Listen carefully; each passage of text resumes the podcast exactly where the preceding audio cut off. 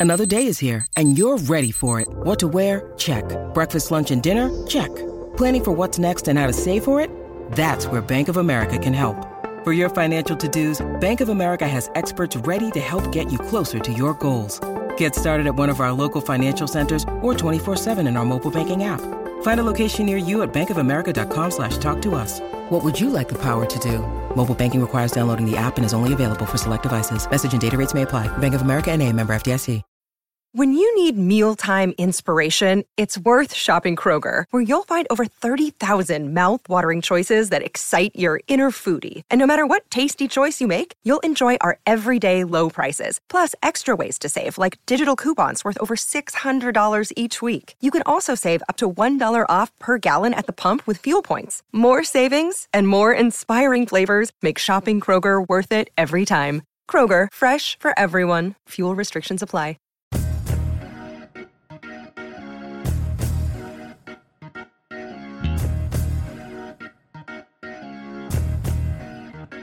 Hey, everybody, welcome to our Friday edition of the Orange and Brown Talk podcast. I'm Dan. We got three segments for you. So, first of all, we're going to continue our position reviews. Mary Kay Ellis and I will talk about the offensive line. We'll go through how our texters voted, uh, order of importance on the offensive line, and talk about that group. Then, uh, a special guest, Matt Parrino from Syracuse.com, is going to come on to tell you about the Buffalo Bills because I think Browns fans should be adopting the Buffalo Bills as their team the rest of the playoffs. However, lo- however much longer they are in it. So Matt Parrino is going to come on and tell you all about the Buffalo Bills. And speaking of however long the Bills are going to be in it, uh, Doug Lesmerises joined Ellis, Mary Kay, and I for the last segment to make our championship game picks. So check all of that out. Check out Football Insider as well. Go to cleveland.com slash Browns. The blue banner at the top of the page. Get all your info.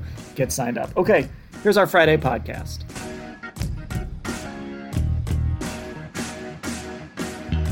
And away we go on our Friday edition of the Orange and Brown Talk podcast. We're going to start it off with uh, it's me, Mary Kay, and Ellis, and we're going to talk a little offensive line. And for the first time in a while, there's no real surprises to get into on this. Uh, the Browns' offensive line was certainly the strength of their team.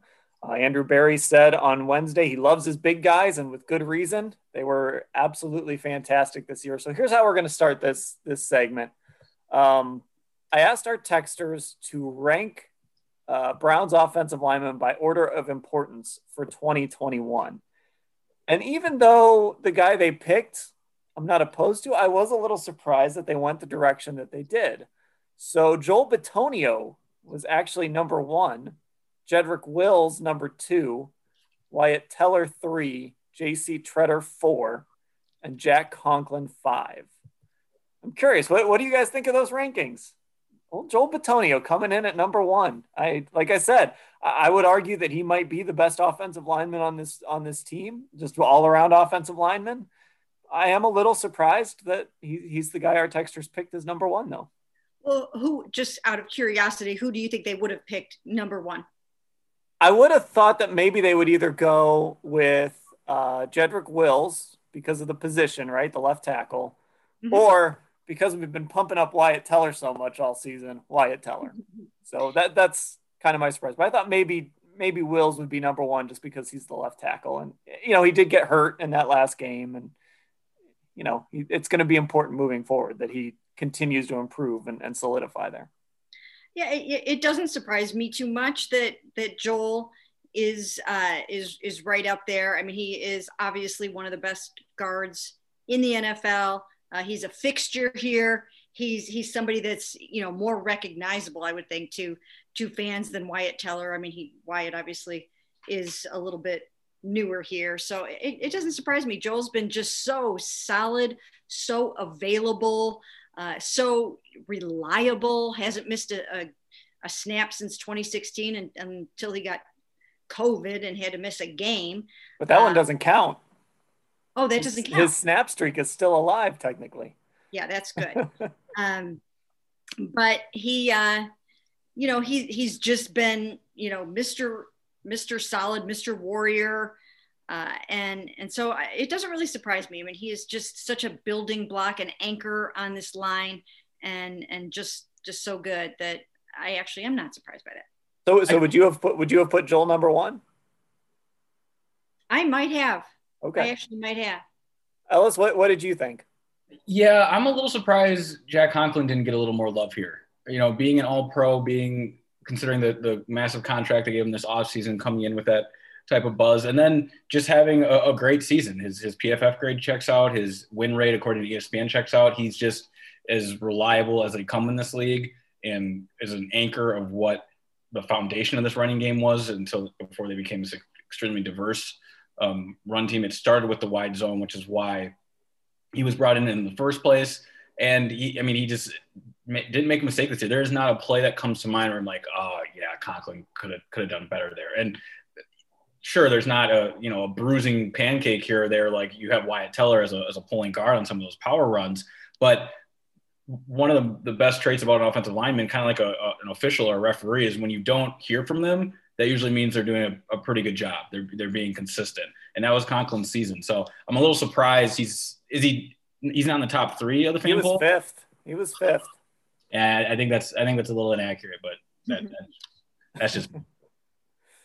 who, who is that? Who you would have put number one, Ellis?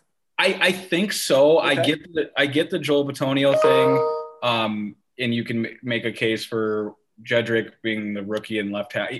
Even though I think both tackle positions are just as important in today's football, these edge rushers come from both sides nowadays. Um, yeah, I, I, think I put a Conklin one, and we can we can work from there. I think I mean you could honestly make an argument for any of these guys, and I think that right. speaks to how good this line is. I mean, you could say if you wanted to plant your flag on, you know, with J.C. Tretter or Wyatt Teller or any of these five guys, and the other thing too is, I think with every single one of these five guys, you can find at least one play where they're just mauling somebody. Might be a little tougher to find with JC. I'm not sure if there's one that stands out of that, but I, you know, Joel Bitonio had that screen in Jacksonville at the end of the game. Conklin, I, I, think on the one Kareem Hunt run in Pittsburgh, he was just shoving him. He just mauled somebody and was shoving him in, blocked like two guys. Teller's got a whole highlight reel of them. Mm-hmm. Uh, you know, Wills in, in the run game was so important, especially in the cutback game. It was just really, this was just a really good unit, one through five. Uh, it's it's boring, but I don't know what what more you say about these five guys together. This is exactly what the Browns envisioned. Well, you know, um, Ryan Grigson, when he was brought in here, he came from he you know was the former general manager of the Indianapolis Colts, and he learned a big huge lesson when he was in Indianapolis, and that is they did not protect Andrew Luck the way that they needed to. Okay, so here you have another number one overall pick who just got drilled and wasn't supported in the way that he needed to be. And that was one of the number one things that he pounded the table for when he came in this year as a basically a senior advisor to Andrew Berry. And that was the offensive line. We must, we must really take care of the offensive line. And they did. They put their money there, they put their resources there, they made Jack Conklin a priority. He's been amazing. And uh, Jed Wills, you can't say enough about how Bill Callahan was able to help him transition from right tackle to left tackle as a rookie. That's been tremendous. Uh, and, and they did it. They went out and did it. And I can't, I can remember all of these years of covering the Browns and the offensive line was always a problem. It was always, always an issue. And they addressed it. And it just seems to me like they have so many really good pieces on it right now that they understand the importance. It's going to stay this way. I mean, when it comes time to replace JC Tretter, they'll find that guy. I mean, they know uh, what they had to do. And there, I think that's a major reason why Baker Mayfield, the last time we saw him throw a, a really bad interception, obviously, was the first one in that Cincinnati game. After that, he threw 20 touchdowns and only two mm-hmm. interceptions the whole rest of the way. And a lot of that was because he had plenty of time to throw. I mean, it was unbelievable to watch the amount of time that he had in some of those games. It was incredible. And I think that offensive line is, a, is just such a major reason why everything just came together in the second half of the season. I mean, when you have that, you have everything. And, and you just cannot say enough about how they performed and about how Bill Callahan coached them to perform and how it just all worked together with the play action game and Baker on the keepers and all that stuff. I completely agree, Mary Kay. The Browns this offseason laid the number one blueprint on how to completely renovate your offensive line. I mean, think of where they were just a year ago today, and now PFF rated them the number one run and pass offensive line in football. I like to think that in Berea this spring and you know before the draft, as their or this past, I guess say this past winter or spring, Andrew Berry and Kevin Stefanski were kind of like that scene in uh, Wolf of Wall Street when uh, Jordan Belfort or Leo, Leonardo DiCaprio was like, "Does your wife think you're a loser? Good, pick up the phone, start dialing. Do you hate your job? Good, pick up the phone, start dialing." It's like, are you sick of your quarterback getting hit from the blind side? Good, pick up the phone, start dialing. Are you sick of your running backs not being able to get more than three yards past line scrimmage? Good, pick up the phone, start dialing. Like they clearly did their research this offseason and made the right calls, watched the right tape, and pulled the right levers in not only bringing in Jack Conklin, the drafting of Jedrick Wills, but then the signing of Bill Callahan as the offensive line coach. I mean, they just hit every spot they needed to and went from a bottom tier to average, if we're being nice offensive line, to the best in football. And it has the pieces to have longevity. This this unit should stay together, you know, for at least the next two or three years. And that's a luxury that I mean, ask any quarterback in this league, any quarterback that's played football in general. If you have the advantage of having the best offensive line in football in front of you, you just sleep better at night. Mm-hmm. And, you know, what? I should have put Bill Callahan on this this rankings list because he's the clear number right. one guy. I mean, he's he's the guy that really and, and again that speaks to how this organization approached everything this offseason is they knew the offensive line was a priority. So they went out and they got one of, if not the best offensive line coach in football, and they put him in charge of everything um, and, and, and let him kind of run the show. Uh, the big question here on the O line is Wyatt Teller. Not that he's headed for free agency or anything, but it is extension talks time with Wyatt. Uh, this is going to be an expensive unit. Now you have Jedrick Wills at left tackle, who's going to be on his rookie deal. Uh, so he's going to be cheap for a little while. But Joel Bitonio was extended a few years ago. J.C. Tretter was extended last year. Uh, of course, you paid Jack Jack Conklin a bunch of money. Uh, Wyatt Teller, if you do get into extension talks with him, and I'm I'm sure his agent will bring it up. I'm sure that the Browns will at least engage a little bit. It's going to cost some money. Uh, but is I mean, is it a no brainer? This seems like a guy you just got to extend. Mm-hmm. Yes, it's just a matter it's a matter of when because this offseason is going to be uh, and we've talked about this many many times there, there are a lot of economics to deal with and the salary cap could hit the floor of 175 million which is the uh, agreed upon collectively bargained floor uh, that's coming because of the uh, of the pandemic so it, it is a it's an off season in which you really want to pay a bunch of people right? I mean, you want to be able to pay Baker and you want to pay Denzel and you want to Nick, pay Nick and you want to pay Wyatt. And you're not going to be able to pay everybody. You're just not going to be able to pay everybody in the same offseason. So it'll be very, very interesting to see how they figure all this out. But Wyatt Teller is definitely a building block and a solid core piece on this offensive line. They will extend him and he, he will be here for for years to come so i think you can kind of take that to the bank i'm just not exactly sure when and how it's all going to work out but he will be here yeah he's the best run blocking guard in football maybe number two you know I, I haven't watched enough colts tape this year to say he passed quenton nelson so you know he stays there for reputation alone in my mind at least um but his pass blocking does need some work uh, PFF agrees it's only like a 64, 65 overall. And towards the back end of the season, we all can remember just a couple times Wyatt Teller getting beat inside by a defensive tackle. And there's a guy in Baker's face, and it either forces a sack or a, a, an incompletion or a quick. In the Chief, it ended the Chiefs game essentially. Well, until the Chiefs got the ball back. But I'm saying the Browns' last offensive drive, uh, Wyatt Teller just got beat by Chris Jones, who's an All Pro. But that's how we talk about Wyatt Teller now as an All Pro and that needs to be strength on strength. And just because of where Wyatt's at in his pass sets, it's it wasn't, and he got beat, and it resulted in a check down, and the Browns didn't get the football back. So that's not going to matter when it comes to negotiating because these numbers are already set, and it's going to be a you know 13, 14, 15 annual type of salary that Wyatt Teller's entering. I'm confident he'll be, improve as a, a pass blocker, considering what we saw this year He clearly works his tail off and takes this with the utmost seriousness. Um, but this kind of ties into our conversation yesterday about uh, Sheldon Richardson. You know, eventually guys like Sheldon are going to be cap casualties because of what where you're going to have to allocate your money, and a lot of that goes towards this offensive line, and then young guys that you've just named Mary Kay like Denzel and Baker Mayfield. Mm-hmm. So when we also look at, at, some of the backups this year, they were important stories. Um, all of them kind of had their moments. The big three were, of course, uh, Chris Hubbard. Uh, then, of course, Kendall Lamm got some opportunity, and Nick Harris got some opportunity as well at, at uh, some work at guard. So those three backups, we don't know what Chris Hubbard's situation is. Pretty serious knee injury, uh, it, it, seems like.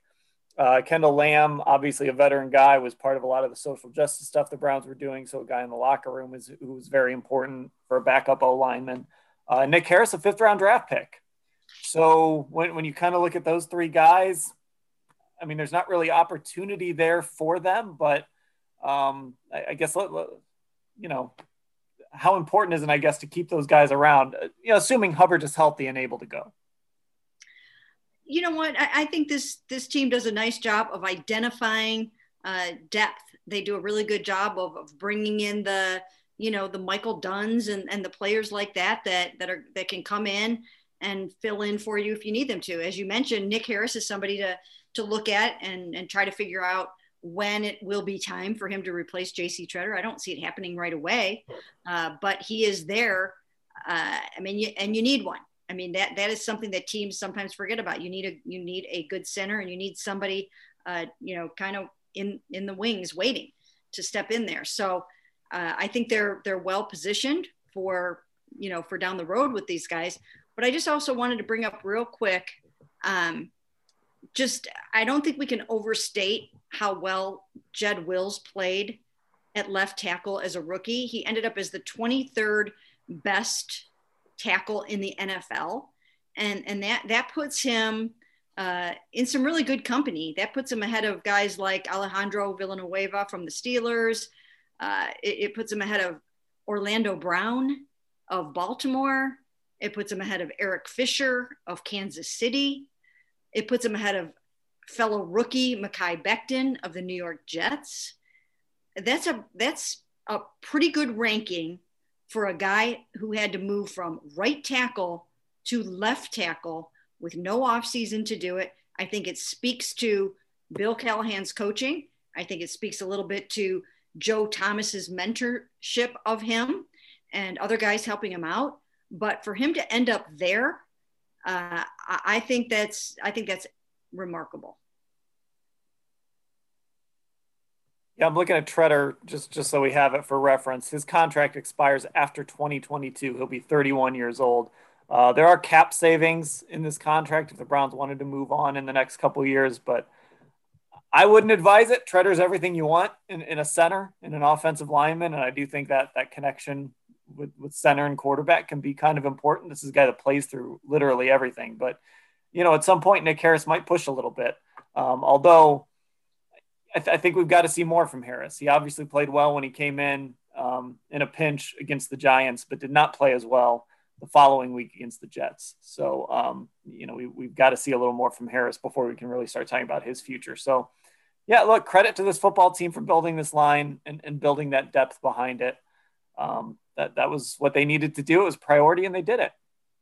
Yeah, and I'm glad Mary Kay mentioned Jedrick there because I think it's important to point out to fans like that's Nick Harris and Jedrick Wills. That's the difference in a first round pick and a later round offensive lineman. You just don't get the physical traits. Like Nick Harris spelled well that first New York game, but then once you got some tape on him, they, you know, you realize he's a small, an undersized guard. You can get into him early and win the rep that way. Where it really doesn't matter how much tape you have on Jedrick. The only thing that slows his him down is his own inexperience. And as he keeps building in this league, he's going to become one of the best left tackles in football. And there, go ahead.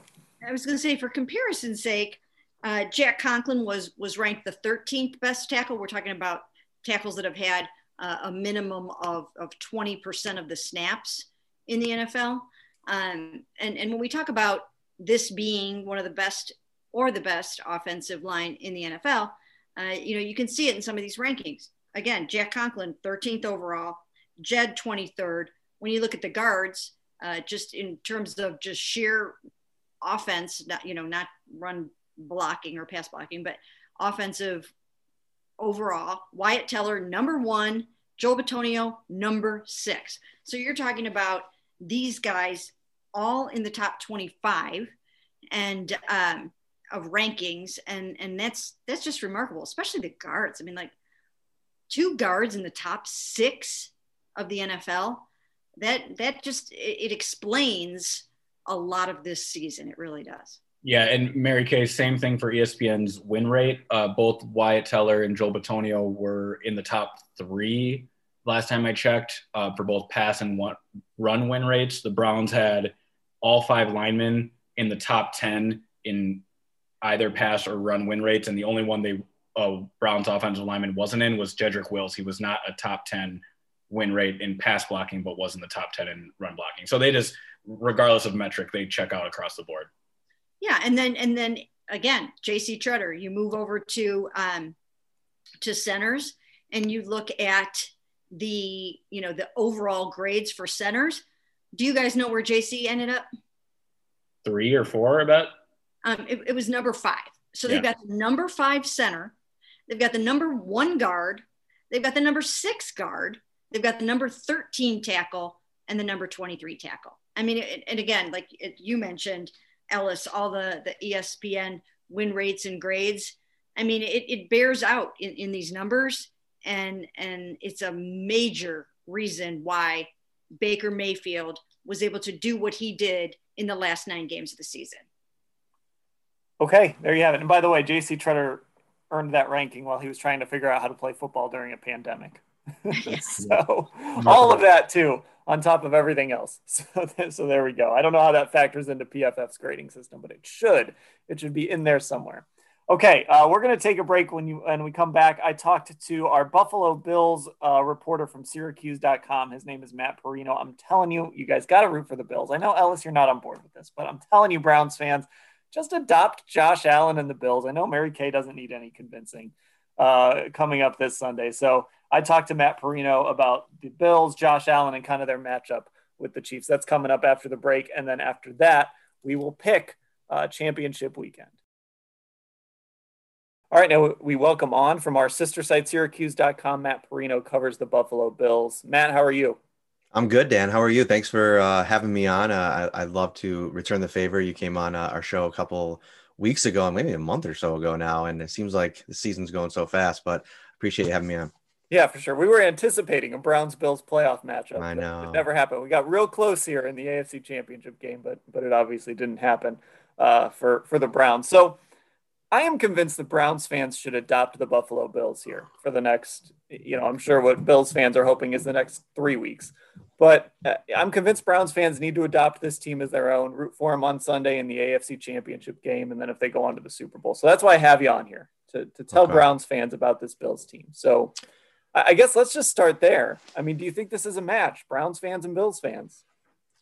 Yes, um, I think that if they were to play each other, it would be like a very contentious um, Lake Erie um, battle of the lake uh, situation. But in this circumstance, I, I kind of try to put my shoe or my you know the shoe on the other foot and see if the Browns were in this game and the Bills had lost what Bills fans would do. And I do think the Bills would be rooting for the Browns because they've they've I think both franchises have, have experienced this angst for you know decades and just losing and any time to break free of it. Although it would leave the Browns at kind of like a weird table if the Bills end up do going on and winning, and they're like, oh well, wait, I, I kind of like that we had this kind of thing going on where we could both be miserable together. But no, I think the future is bright for both teams. I think that the goal, right, is to see these quarterback battles now over the next few seasons. We're going to see one on Sunday with Patrick Mahomes and Josh Allen.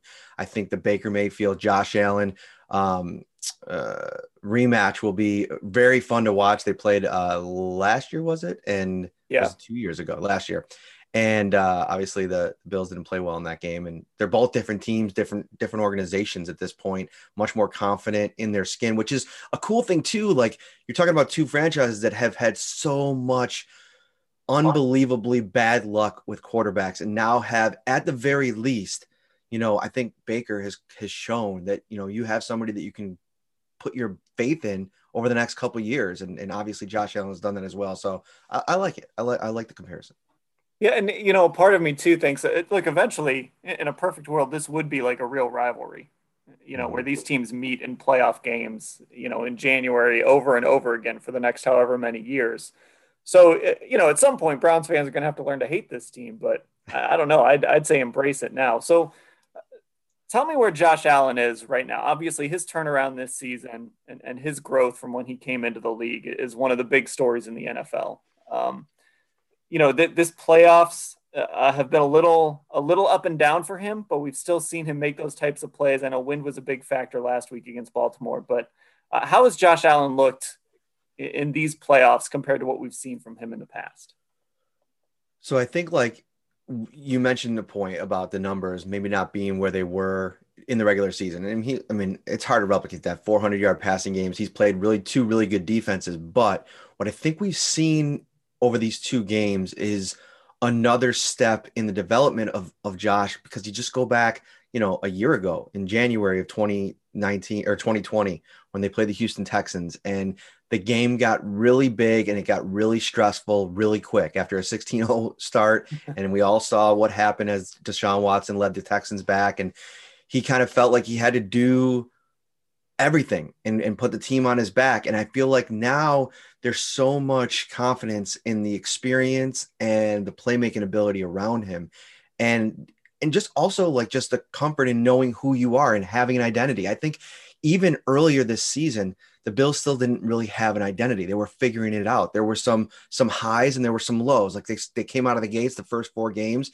Josh Allen like threw for 300, then he threw for 400, and you know four touchdown games, putting himself in the middle of the MVP conversation. And everybody's like, whoa, okay, this is a whole nother level that I don't think a lot of people thought he could reach. And then there was the Tennessee game and the Kansas City game. And of course, there's excuses. He, he hurt his shoulder in the Raiders game. I think that there was uh, an, a real issue there. They, they had John Brown in and out of the lineup.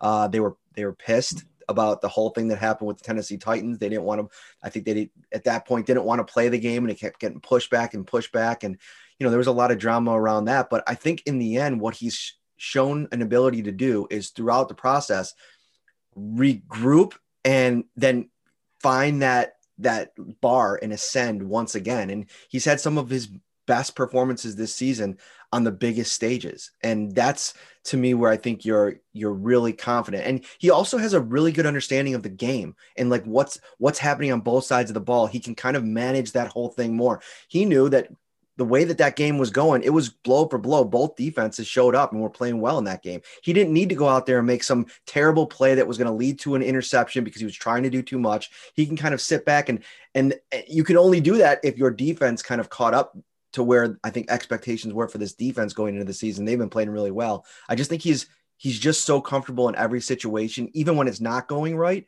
He still kind of maintains who he's become, and that's huge. So I saw you wrote about kind of what he had to say after the last Kansas City game.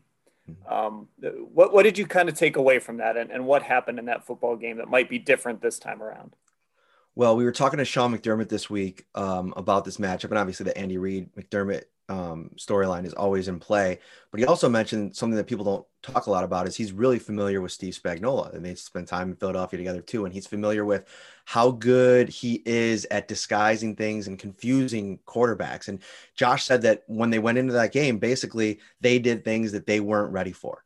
And I think that the defenses that he's end up playing all season, including that game, have forced him to really expand his education as a quarterback and and what there's not too much at this point that I think that a team could throw at him that he hasn't seen. Like if you go man, um, he's really going to find the the dynamic matchup because of how many talented wide receivers he has. If you take away the long stuff, the Bills have found a way to get Stefon Diggs involved and engaged in the short and intermediate passing game, and he's destroyed teams there that's one of the things when they acquired Diggs that I think went under the radar was that he's so good after the catch. He's so willing to force contact and be physical, and you need that out of your number one receiver. And I think that that kind of you know bleeds into how the rest of their guys play. And I think Cole Beasley's always been feisty. Gabriel Davis has obviously come on as a real weapon, seven touchdowns this year. He's dinged up. We'll see if he practices today.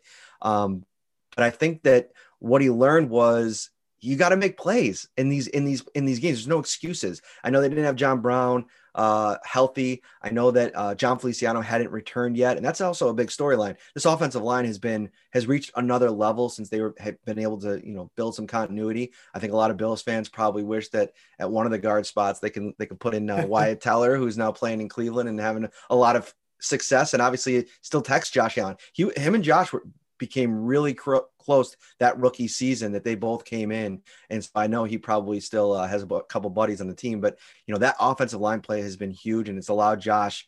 Um, I think a lot of that success comes from the fact that teams struggle on the edge, no matter how good you are at generating consistent pressure. I mean, we saw it with TJ Watt. Daryl Daryl Williams dominated TJ Watt. That's unbelievable. I mean, this is a guy that, you know, the, the league was ready to throw away in, in, a lot of ways. And he came back from the injury. He found his all pro form from 2017 after, you know, sometimes you just need some time off of these knee and leg injuries. And he's played really well. And obviously, Dion Dawkins earned himself a, a quite a payday.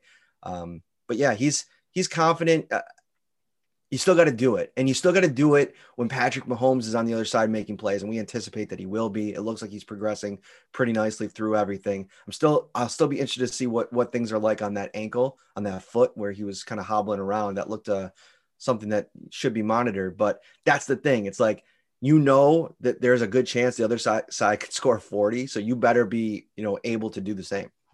Yeah, I know for Browns fans, that's kind of what they were thinking going into going into Sunday's game was it, you know, it could be a shootout and you might have to put up 40, 45 points to win that game.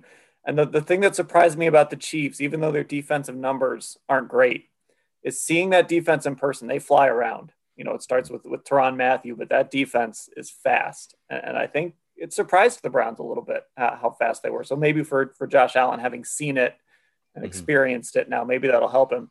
So we all know about Stefon Diggs. I'm sure you get asked about him a ton. So I'm going to ask you this. Who else on that offense? Who's the other guy on that offense? Not named Stefon Diggs, not named Josh Allen, that really makes things go. You, you mentioned a few names in your last answer, but who's like the guy that makes that thing go? You know, I'd say Cole Beasley, and obviously he's getting some um, uh, acclaim this year. I mean, he's voted second team All Pro. I know that was very um, uh, talked about on social media. I don't know if everybody uh, bought into that selection, but what he does is so important because he's always open. Like I know that like a lot of players say that, but Stefon Diggs like reiterates this like week in and week out. And they have like a back and forth. Like it's reached the point in their relationship where they'll come back to the huddle and kind of share their thoughts on the route that they just run. And Cole Beasley every time says ah, I was way more open than you. We'll check on the tape when we go back and watch tomorrow. And a lot of the times it is. I mean, he gets unbelievable separation. And part of the reason why, you know, maybe his numbers aren't even better is because he does such a good job at taking bringing focus on him. In a lot of ways, he opens things up for Diggs in some ways and some other players. And so he's so important. Even last week, he didn't have any catches, but his the threat of him and the attention that Marlon Humphrey and Jimmy Smith and some of the other guys that they they tried on him had had to have consistently throughout the game. He's just like he's a difference maker. The, the Bills don't run. Like that, we saw that last week. I think they ran it one time with their running backs in the first half. They've basically reached a level of um, belief in what they do that we're we know you know that we're going to throw it, but we're going to throw it anyway, and we're going to throw it a lot. And um, I think one of the things that I expect to see a ton on Sunday are the four wide receiver sets that I think could, if Cole Beasley's healthy, he, he wasn't on the injury report yesterday. John Brown's now fully healthy, had himself a nice little game against the Ravens. That's when they become dangerous. And here's a kind of a little um, little nugget that you know people aren't talking a ton about yet, but as we move through the week, can get a little bit more uh, steam. Gabriel Davis hurt his ankle in the game last week and didn't practice yesterday. We'll see how he progresses. Kenny Stills, the Bills signed him to their practice squad three or four weeks ago now. He had himself a huge game against the Chiefs in the playoffs last year, and he, he's familiar with their defense, what they do. He's quick, he's got some speed. He should be up to speed now on what the Bills are trying to do and what they'd ask him to do in that spot. I'd be very interested to see him involved in some of these four four uh, four empty sets just because Josh Allen's proven an ability to, to hit the open man and, and guys are making plays for him. That's another thing too. I have you ever seen an offense with with these receivers, multiple receivers making toe toe drag plays every week? John Brown had two this last week. Gabriel Davis had two critical ones in the Colts game. Um, they're just they're just playmakers. They're timely playmakers and guys that I feel like were disrespected in their former spots, Beasley and Brown specifically, and uh, they're making a lot of people uh, proving a lot of people wrong right now. Now, do Bills fans get get upset that they don't run the ball that much? Because I, I, will tell you this: Browns fans do get a little testy sometimes. There's a segment of the Browns fan base when the Browns come out throwing the football that say, "Oh, come on, hand the ball to Nick Chubb more, or give it to Kareem Hunt more." Is is there a segment of Bills Mafia that that would like to see that that establish the run method? Yeah, I think there's there's a segment that definitely would like to see more running plays, but I do go back to last to, to almost like uh, Allen's rookie year when they were really treating him with kid gloves and uh, the the scheme and the game plans were very very vanilla and they were very run oriented and I think that the fan base reached a point there where it was just like all right, let's unleash Josh. I don't care how crazy it is. I don't care how many mistakes he makes. Like, I would rather see him throw three interceptions in the game than run Shady McCoy into uh, the back of an offensive line for one yard 10 or 15 times in a game. So I think that if it was having more success, I think there might be some more juice there, but there's just they're just not running it well. And I think it's also on the, the offensive line. We saw uh, Good Morning Football pointed it out. Like Jon Feliciano turned into the sidelines after they ran in the second half a couple times, screaming and yelling and like getting pumped up. Yeah, run the ball. So maybe like this offensive line will take it personally and and and, and they'll they'll run it a little bit more, maybe more successfully. Singletary's good. He, he averaged five and a half yards a carry last year as a rookie. He can do it. Um, I just think that they have to be more effective. I just think it's tough too when it's a complete um, dynamic change. Like they were this kind of team, they still were real careful with how they um, the game plan last year. They ran it a lot more, even with Frank Gore, who had a crazy amount of carries last year, considering his age. Um, to now where they're just a predominantly pass. I, they just it's been hard to find like a balance and um, and I don't think they want to because they they've won eight in a row, and if not for the the Hail Murray, it'd be twelve in a row right now. Yeah, well, I, I, keep telling Browns fans this. I think maybe not to the extreme the Bills have gone, but I think that's sort of who the Browns want to be too. Is that they want to be a passing football team. Um, I'll let you go on this because we haven't talked about the defense at all. But I think one of the reasons the Bills are where they are, and the reason they've had that run is because that defense has gotten so much better. And, and I know they gave up a ton of yards against the Colts maybe just a bad matchup. I don't know. But t- tell me a little bit about this defense and, and what has been the key to it improving, you know, from what we saw kind of in the first half of the season to what they were able to do in that second half. COVID, well, I think COVID and the shortened off season had an impact on defense around the league. I mean, score offensive numbers were up pretty big time in the first half of the season, but for this unit specifically, they they're missing like a kind of a critical part early on. Like Star Lotulelei was their one technique. He opted out. We talked about Vincent Taylor and somebody that they chose to cut, who I think could have been somebody that might have been able to play that role. They're very undersized otherwise. And so they're playing a lot of like eh, there was one game where Ed Oliver, their their young first round draft pick pass rushing three technique, they were asking him to play at the nose for like I think 80% of snaps in one game. And it's just they they didn't have they didn't know who they were just trying they were kind of fumbling they were trying to figure it out on the fly and they they dealt with injuries at the linebacker position Tremaine Edmonds for the first half of the season shoulder injury he played through it but he wasn't the same Matt Milano missed most of the season when he's been on the field this year they're 12 and 0 uh, Tre'Davious White had an injury early in the season. He missed the Tennessee game. I don't think he was right against Kansas City either. And so now they're healthy. They got all their guys back. They have they found like a, an interesting rotation at cornerback too with Levi Wallace and the veteran Josh Norman, who, um, you know, he probably is not even close to the level that he was when he was all pro with Carolina, but he is a playmaker still. I mean, he has two turnovers this year, two big ones, an interception. Uh, I think it was for a touchdown. I can't remember. Yeah, pick six. And he had a, a, a fumble recovery in that Raiders game that was massive. His big first play for the Bills. And they're getting pass rush now that's that's been the key. Harrison Phillips in the middle is he's playing better. He had an ACL last year. He's playing better. Jerry Hughes was just that was his ultimate game. That was his like signature game as a Bill. And he's been a great Bill since 2014 coming over for the Colts. I mean, he, he's put up great now. I think he's over 50 sacks and um, he's been a great player. But on the big stage in that big moment when they needed against Lamar Jackson, two sacks, his pressure rate was just insane. I think he had seven pressures in the game. Um, they're gonna have to do that against Patrick Mahomes. And you gotta you gotta rush you got to rush Patrick Mahomes differently than you rush Lamar Jackson because you got to be ready when he does evade the pocket. It's not about stopping him as the runner. He can do it, but it's about you know covering in the defensive back uh, in the secondary and then trying to get after him. And the Bills have struggled at times defending quarterbacks like Kyler Murray that can kind of run around a little bit. Russell Wilson, who they did a pretty good job against, but he still I think went over 350 yards against them. So um, this defense is when they're they're at their best, they're taking the ball away, which they've been doing, and they're generating some pass rush, and they're letting their linebackers, who are both athletic freaks fly around and make plays, and they did that at a high rate last week. Okay, well there you have it, Browns fans. I'm telling you, atop the Buffalo Bills. Why not?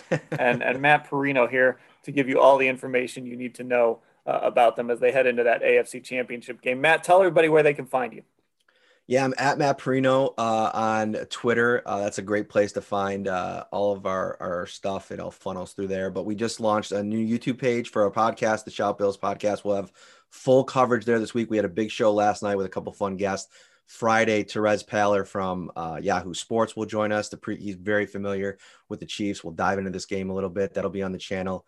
Uh, and then uh, we'll be live after the game to break it all down. Uh, we're we're having a lot of fun. This is as we talked before the show. It's a different feeling for for for reporters that cover these two teams uh, going this deep into it. So it's fun. It's uh, it's fans are so engaged. They're always they always are in Bills Mafia, but uh, it's been a good time. Thanks for having yeah. me on, man. Yeah, well, I tell people that covering the Browns, I'm used to having a strict end date, right? Like the season's going to be over here, and then like this past Monday, it was like, oh, that's weird. The season's over. Yeah, it's different. All right, Matt. Thanks for the time. Okay, Dan, Mary Kay Ellis, we are back with you, and now we bring on Doug Lesmerises. It is getting down to it, guys. Uh, we're running out of games to pick, but there are two more to pick this week, and then, of course, the Super Bowl in a few weeks. We'll do the recap here of last week because everybody did at least okay. Uh, Ellis, you went two and two. You got the Bucks and the Browns, so you know, not a bad week. In the year of the push, Hey, you know, I'm all for it. It was a tough week just because some things like I'm grateful for my two and two because straight up I picked these games wrong. I know I said on here I thought the Rams would win straight up, didn't happen. Picked the Ravens to win straight up, didn't happen. Picked the Browns to win, didn't happen. So I'll take the two and two in the theoretical push here. Um, but really impressed by the Packers. And we're going to talk Bills Ravens, I'm sure, but that one um, didn't go the way I thought it would. Uh, Mary Kay, you also went two and two. You rallied from a, a, tough Saturday and picked up a couple of wins on Sunday. Yeah, the uh, what game was it? The it was the Rams game that at the at the very end. I mean, it was close, yeah. and I was in good shape. And then the Packers scored a touchdown at the very end, and totally, messed, and totally messed me up there. So I was looking good there for a while. It was a five point game, but anyways, uh, I'll take the two and two. Doug, you and I went three and one, and we actually we didn't quite quite take the same route. I got the Packers, Bucks, and Browns. You had the Packers, Bills, and Browns. So how about the Bills coming through for you, Doug, getting you to three and one? Yeah, I mean, what what can I say? I've I've always believed in Josh Allen. I always will believe in Josh Allen, and and here we are together celebrating our victories. All right, so here we go. We're gonna pick these games in the order of uh, where how they're going to be played. So the NFC gets to go first this year. Uh, so we've got the Bucks visiting the Packers. The line on both these games is actually the same. The Packers are favored uh, by three points. So, uh, you know, these two teams met during the regular season. The Bucks kind of had their way in that game, uh, but you know, you you kind of put in put whatever weight you want on regular season games. I guess is like I said, what you want. But Ellis, what are you thinking in this one? I mean, who isn't excited for this? First of all, um, this pins Aaron Rodgers, and with me being from Minnesota and going to college in Wisconsin, I've got a lot of Green Bay Packer friends in my life. Against play a Tom Brady, who I've got a pocket of friends who just follow Tom like like we do LeBron. When when we recognize greatness, we appreciate it and and watch it in complete awe. This is tough because, like you said, they met early already. The Bucks won 38-10. It was never really that close, even though Green Bay did lead uh, in this game. Believe it or not, it just wasn't that close. You know, halfway through the second quarter on, um, Aaron Rodgers probably his worst game of the season. Two interceptions, 16 to 35, uh, only 160 yards passing, and the Bucks ran all over him. The, the, the Packers have had have just struggled against the run all year and, and dating back to last season. Even, even, they did, they're getting better, um, but they were able to put um, 23 carries, 113 yards, and two scores from Rojo on him in that week. But the reason this is so difficult is because a lot like how the Steelers beat down on the Browns back in week six, that's what this feels like to me because Green Bay's offense, much like the Browns offense, just isn't what it was then compared to what it is now. They're firing on all cylinders. They handily beat what I was considering the best defense in football last week, and and largely because of that defensive coordinator. Now Brandon Staley has a head coaching job with the Chargers. That's he took the league really by storm this year and took that momentum to a, a head spot. So I'm extremely impressed with Aaron Rodgers in that game he played. He made just some incredible throws, some incredible plays, both in the system and just doing Aaron Rodgers stuff. This is really what happens when these play action pass, run looking like the pass offenses that, that Tennessee run, that the 49ers run, that Minnesota runs, now that Cleveland runs, that make every quarterback look above average to good. This is what happens when you put generational talent in an offense like this. You're next level and you might be unstoppable. But with all that being said, I can't find it in my heart to pick against play a Tom Brady. My friends wouldn't let me live it down. I would feel I would feel like I would I, I didn't deserve to enjoy a, the win if the Bucks do win. So for some personal reasons and just and and pleasure too, I want to watch this game and, and I want to see Tampa win. And you know what? It's Tom Brady. He wins conference championship games. That's what he does. I'm taking Tom Brady. I get plus three, right? It's a, it's a plus three line. Yeah, yeah. So give me that. The Bucks find a way to win. It's going to be close, probably two, three point game, but with the points, I'm good either way. Okay. So uh, after all of that praise for the Green Bay Packers, Ellis uh, takes a hard left. The Bucks. That was like I'm adult Ellis, and my job is analyzing football, and then my pick is teenager Ellis because my friends and I think Tom Brady is cool. I, am gonna we're gonna cut that and I'm gonna play that for my friends. I'm gonna throw that in the group chat. That's exactly what just happened. You, you, you already know me too well. All right, who else is on the Bucks in this game? Uh, Mary Kay or Doug? Or either of you on the Bucks and the Mary Kay? All right, I go am, ahead. I am, and I think it's just because I've uh, covered so many Tom Brady Super Bowls and I just can never get Tom Brady winning Super Bowls and playoff games and all kinds of games out of my head. But these teams are so evenly matched. It is really odd uh, when you look at uh, points per game. They're both right around 31. Um, points allowed per game. One, one of them is the Green Bay's 23, Tampa Bay 22. Takeaway differential, plus seven for Green Bay, plus eight for Tampa uh, passing yards. Once again, you know, 257, 289. They're, they're very, very close in in a lot of ways. There are a few places where they're uh, where they're different, and that is um, Green Bay's got a much better running game. They're eighth, and the Bucks are only 28th, but they don't probably need it as much. Um, so yeah, there, there's a there it could go either way, obviously, and it's it's going to be really uh, a great classic quarterback duel. Looking forward to watching it. Um, but I'm still going to go with Tom Brady. Doug, are you with? Uh, I'm assuming you're with me on this because you didn't raise your hand to make a case for the Bucks. Yeah, I'm with adult Ellis. I'm with adult Ellis, who broke down every reason the Packers are going to win, and then said, "I have a poster of Tom on my bedroom wall." I deserve all this. I deserve all this. So, so listen, like I just think the Packers, as you said, Ellis, they are such a different team from when they played the Bucks the first time around. They've just putting putting points up. I think at home in the cold, they're going to put pressure on the Bucks to keep up with them from the scoring standpoint. The Bucks had this lull in the middle of the year. They finished strong because they beat Minnesota, Atlanta, Detroit, and Atlanta to end the regular season. They put up a bunch of points on those teams. And then in the playoffs, they beat Taylor Heinicke and Drew Brees, who can't throw a pass more than eight yards.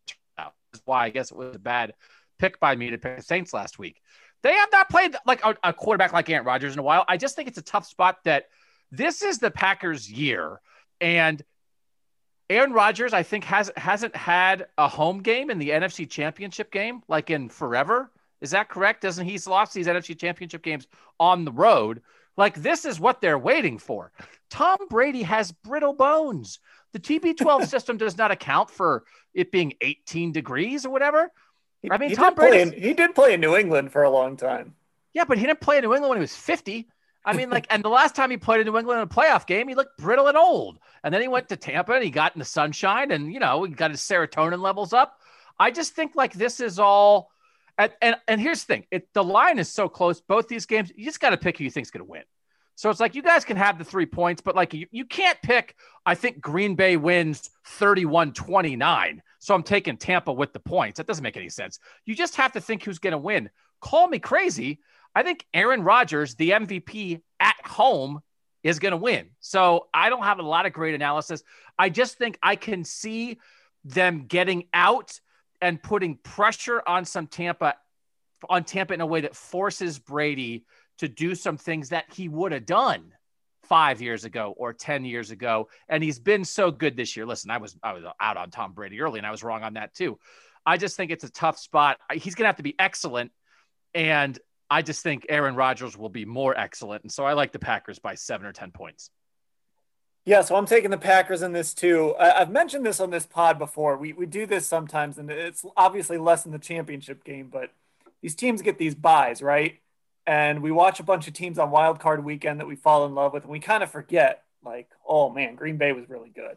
Man, Kansas City was really good.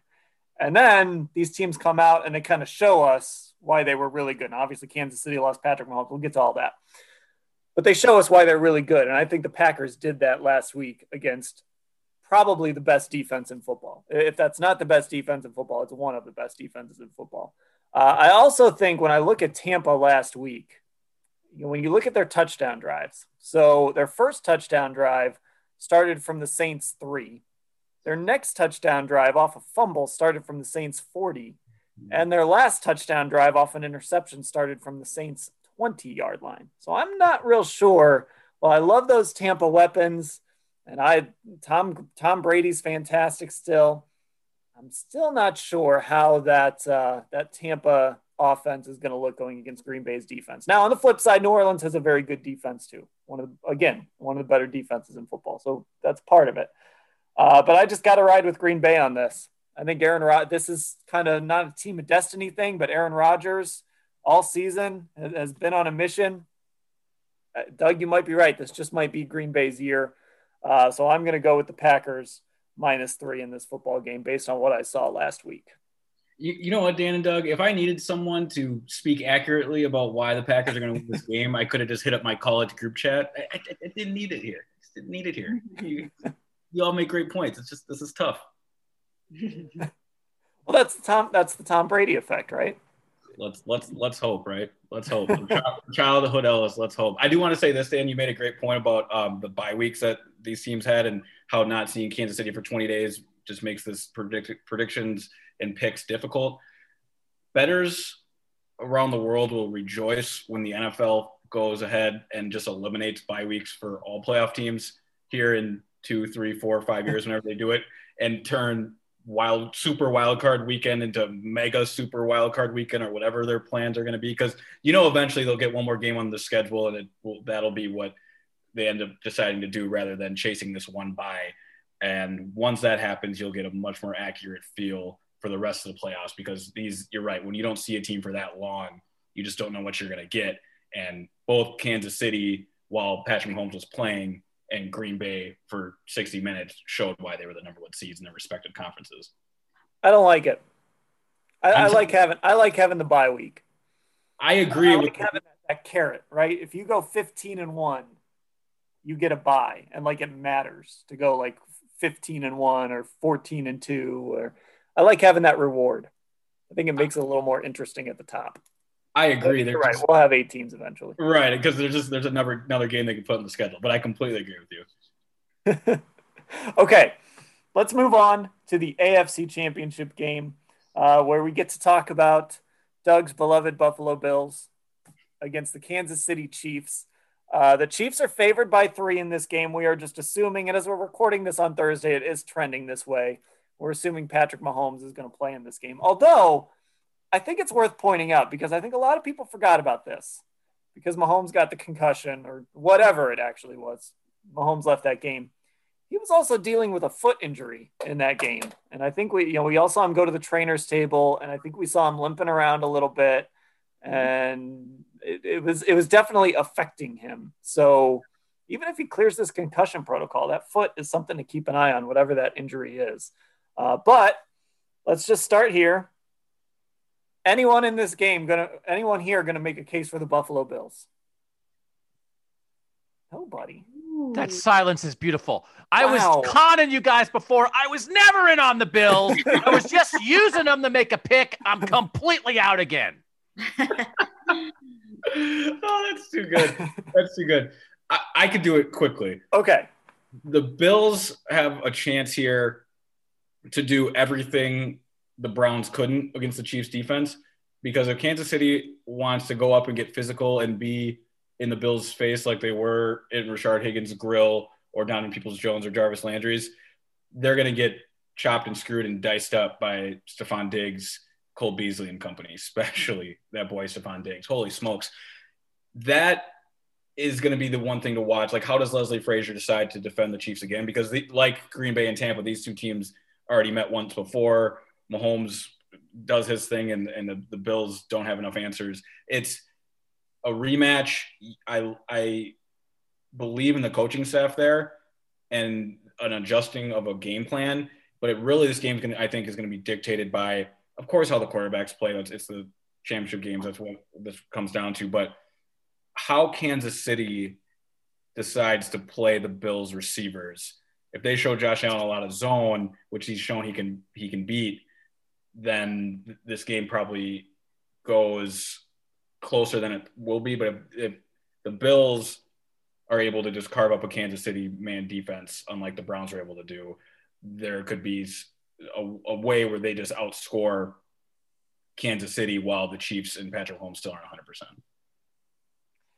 Yeah, I can't I can't make the case for Buffalo either. I I think this has a chance to be a, an interesting game, especially if Buffalo can score. But look, we saw last week, you cannot make mistakes against the Kansas City Chiefs. If you make mistakes, you're down 19 to 3 at the half, you know, and you you just or whatever that score was. You you can't drop passes. You can't have weird plays where a guy gets hit in the helmet and fumbles the ball and it's a touchback, right? Those those things happen and Kansas City just punishes you.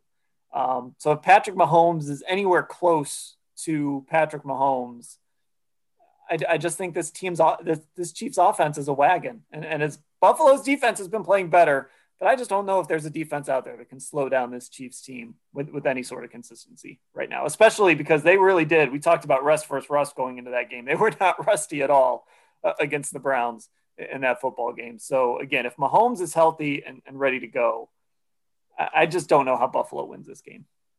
You know that that Kansas City defense, I was way more impressed with that Kansas City defense than I thought I was going to be.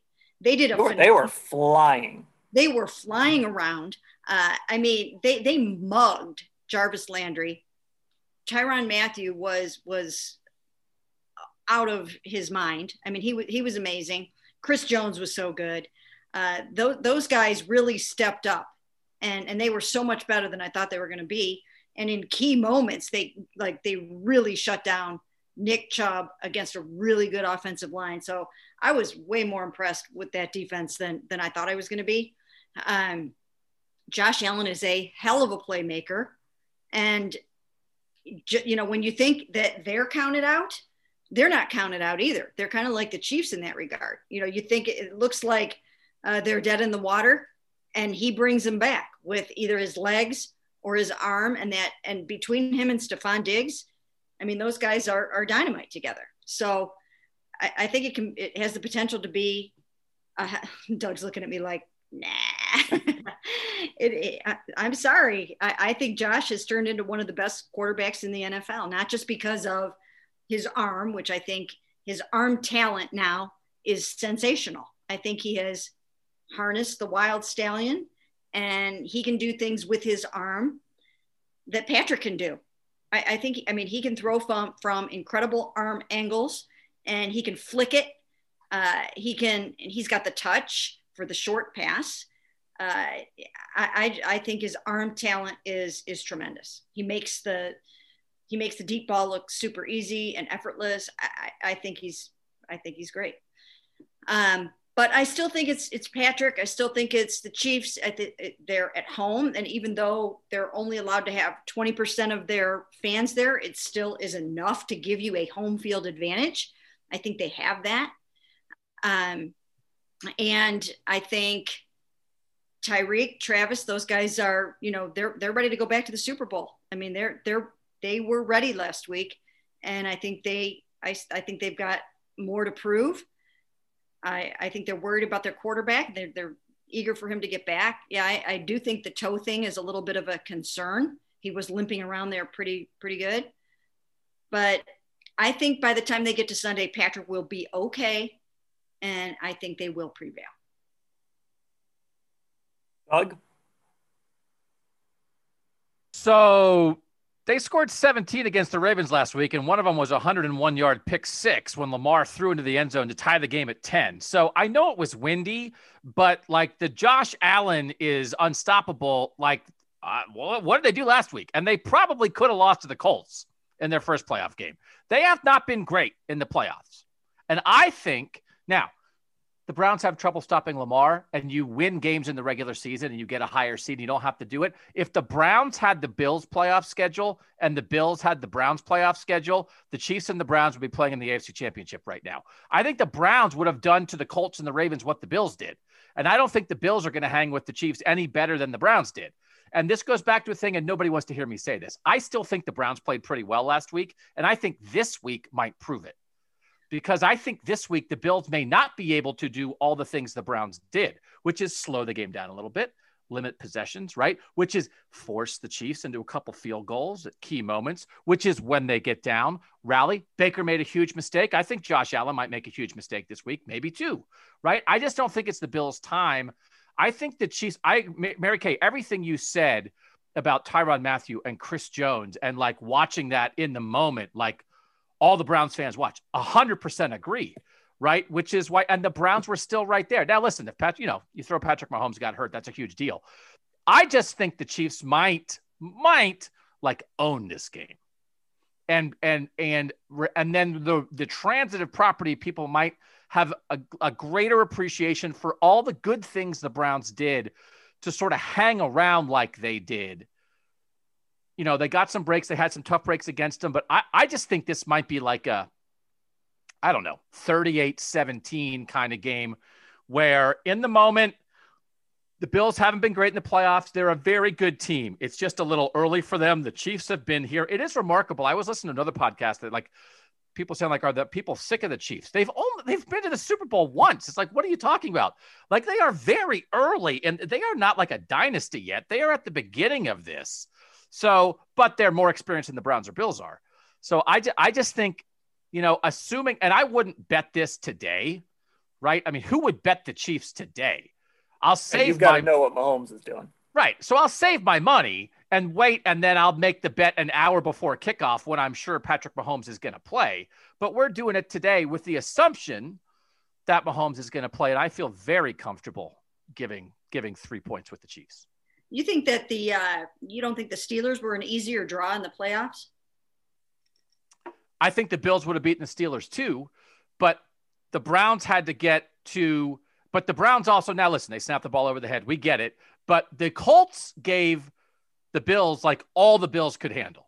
Right? I mean that was down to the last drive. And then the Ravens game, I know it was windy, but like that was not a beautiful football game on either side when everybody was high on both those teams going in. And what the Browns had to do to go to Kansas City and try to hang with the defending Super Bowl champs, you know, I just think the Browns in the playoffs have done, if they were on this path, I'm, I'm not saying that, I'm not saying, I guess mostly I'm saying that you know the Browns I- had to I get think- to the Chiefs last week, and the and the Bills avoided them until this week, and I think Yeah, the Bills I, might I lose think what you're worse than the trying to Browns say did. is the Browns played the Chiefs first. And but I also think the Browns might wind up in the end ha- playing a better game against the Chiefs than the Bills will play. And then how will we view any of that? Like if the Chiefs really handle the Bills, I, I think people might reassess how the Browns played last week. I think that's possible. that will remind us how good the Chiefs are. I mean, but you also have to consider that that Patrick uh, has been known to score to throw three touchdown passes in the fourth quarter quite frequently.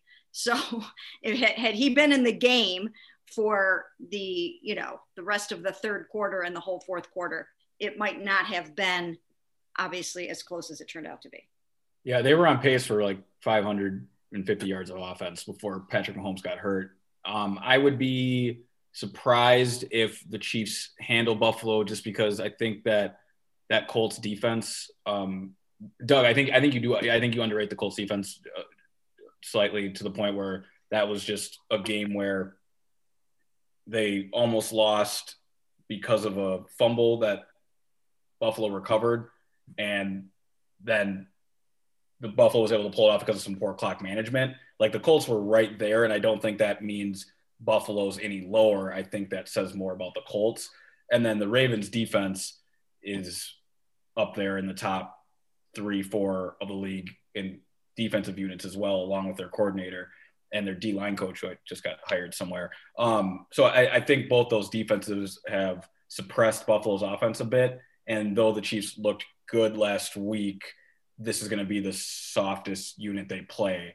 And I think the, the Bills offense now hits the, their peak in the playoffs coming off two of the better defenses in the league. I And do, I do think we shouldn't just assume that the Browns would have beaten the Ravens either. There, there's not really evidence that that would have happened. I, I'll say on the record, I would not have picked the Browns to beat the Ravens. I don't think I don't think they have the ro- the, the roster to beat that team right now. It, and I'll say it going into the entire offseason, so we can start that now too. Lamar Lamar was also lost to that game with a concussion. So uh, that that's another thing that you have to look at. It's not like they were playing, you know, a a full Ravens team there from the end of the third quarter on. But Bills Chiefs, that's the game. No, no, no. I, yeah, yeah, yeah, yeah. No, we, this is like an. I don't want to make it like an off-season pod. I still, I still, I'm can't, I can't. I get confused sometimes whether you guys think the Browns did the Browns blow an opportunity or were they playing a great team and had no chance to win? I don't know. I'm confused sometimes on. I thought the Browns played pretty well last week, and what happened is exactly probably what would have happened. And now I just think the Chiefs are really good. And so that's why I don't view his last week as a missed opportunity, even though Mahomes was hurt, because they hung with the Chiefs for as long as they could. And I just think the Chiefs might be the Chiefs this week. And if they're not, if the Bills win, then okay, we can come back next week and I'll be wrong. But um, the Chiefs are the Chiefs. The Chiefs are the Chiefs. And, and I'm not trying to, but, you know, the Chiefs are the Chiefs. And a week ago, Ellis and Mary Kay picked the Browns to straight up beat the Chiefs on the field. So it's like, you know, are the Chiefs now you're picking the Chiefs to beat the Bills, but you thought the Browns could beat the Chiefs? I don't know. I'm a little because you picked the Chiefs to you picked the Browns to beat the Chiefs, thinking Patrick Mahomes would be healthy the whole game. Yeah, Right. I, I said this. I said this to Dan and Mary Kay before the game. I go, if the Chiefs win this game, I'm picking them to win the Super Bowl. That was so much more of just not seeing them and just not knowing what you're going to get. 20 days off and riding a team that had momentum in a favorable matchup. And because Doug, we talked and got to watch the tape how I just didn't see the offense playing as as low bar as they did and and, and not matching the defense in a in a break with Mahomes not playing the final 23 minutes. That, that that's really what it came down to. And you know what? I mean, and I didn't get a chance to talk to you guys about this on the post game pod, but I mean, I just think if the Browns had played the kind of game that they had been playing down the stretch, that I still do think they could have beat the Chiefs. I really do. Myles Garrett tore an oblique muscle and he was he wasn't himself. He was on the bench. Denzel Ward was going to the bench for oxygen the whole entire second half Uh, you know, I mean, I just think things happened in that game. Jarvis Landry had 20 yards. Okay. He had 20 yards, seven catches for 20 yards.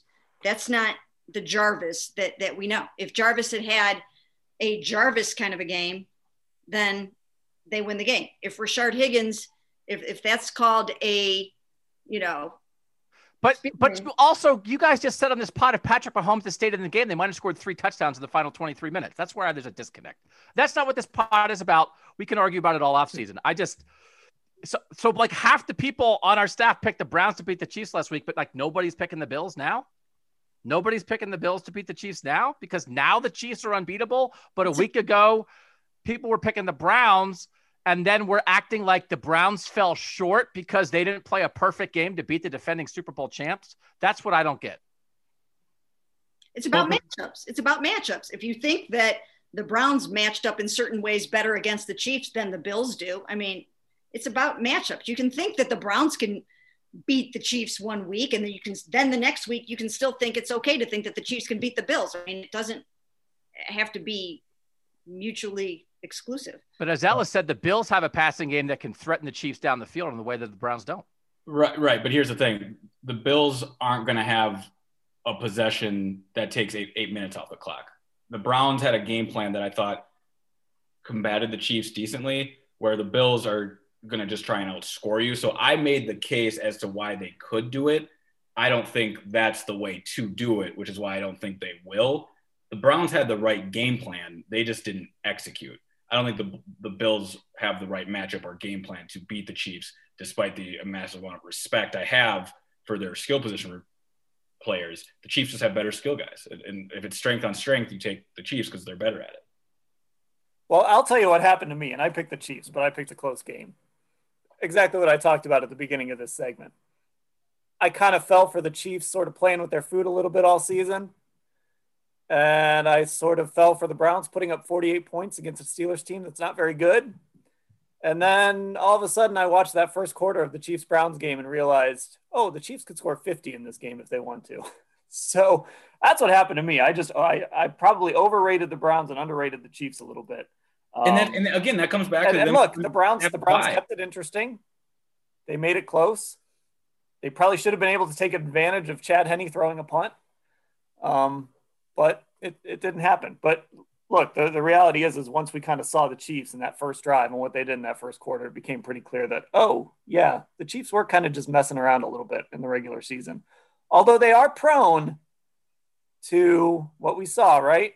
Harrison Butker misses an extra point, and then he misses a field goal after the Baker interception.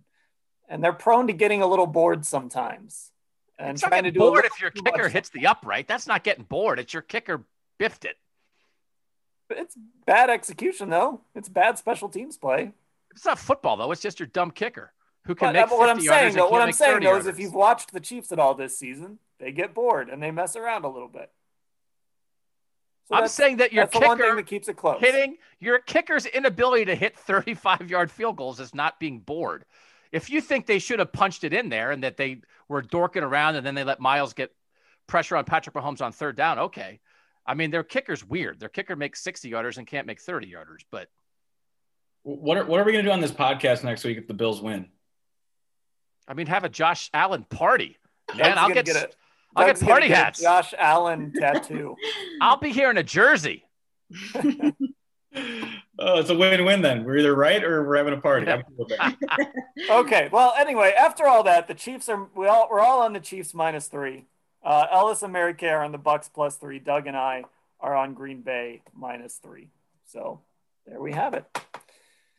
Okay, that's going to do it for uh, our Friday edition of the Orange and Brown Talk Pod. Uh, thanks everyone for listening. Make sure you're subscribed. I know there's a Got to Watch the Tape coming. You guys did like three hours worth of Got to Watch the Tape, and part two of that is uh, is coming up a little later today, depending on when you're watching this, or I'm sorry, listening to this coming up on Friday. So make sure you're subscribed to this podcast feed, and of course subscribe to Football Insider at cleveland.com slash Browns. It's that blue banner at the top of the page. All right, so for Doug, Mary Kay, and Ellis, I'm Dan. Thanks for listening, everybody.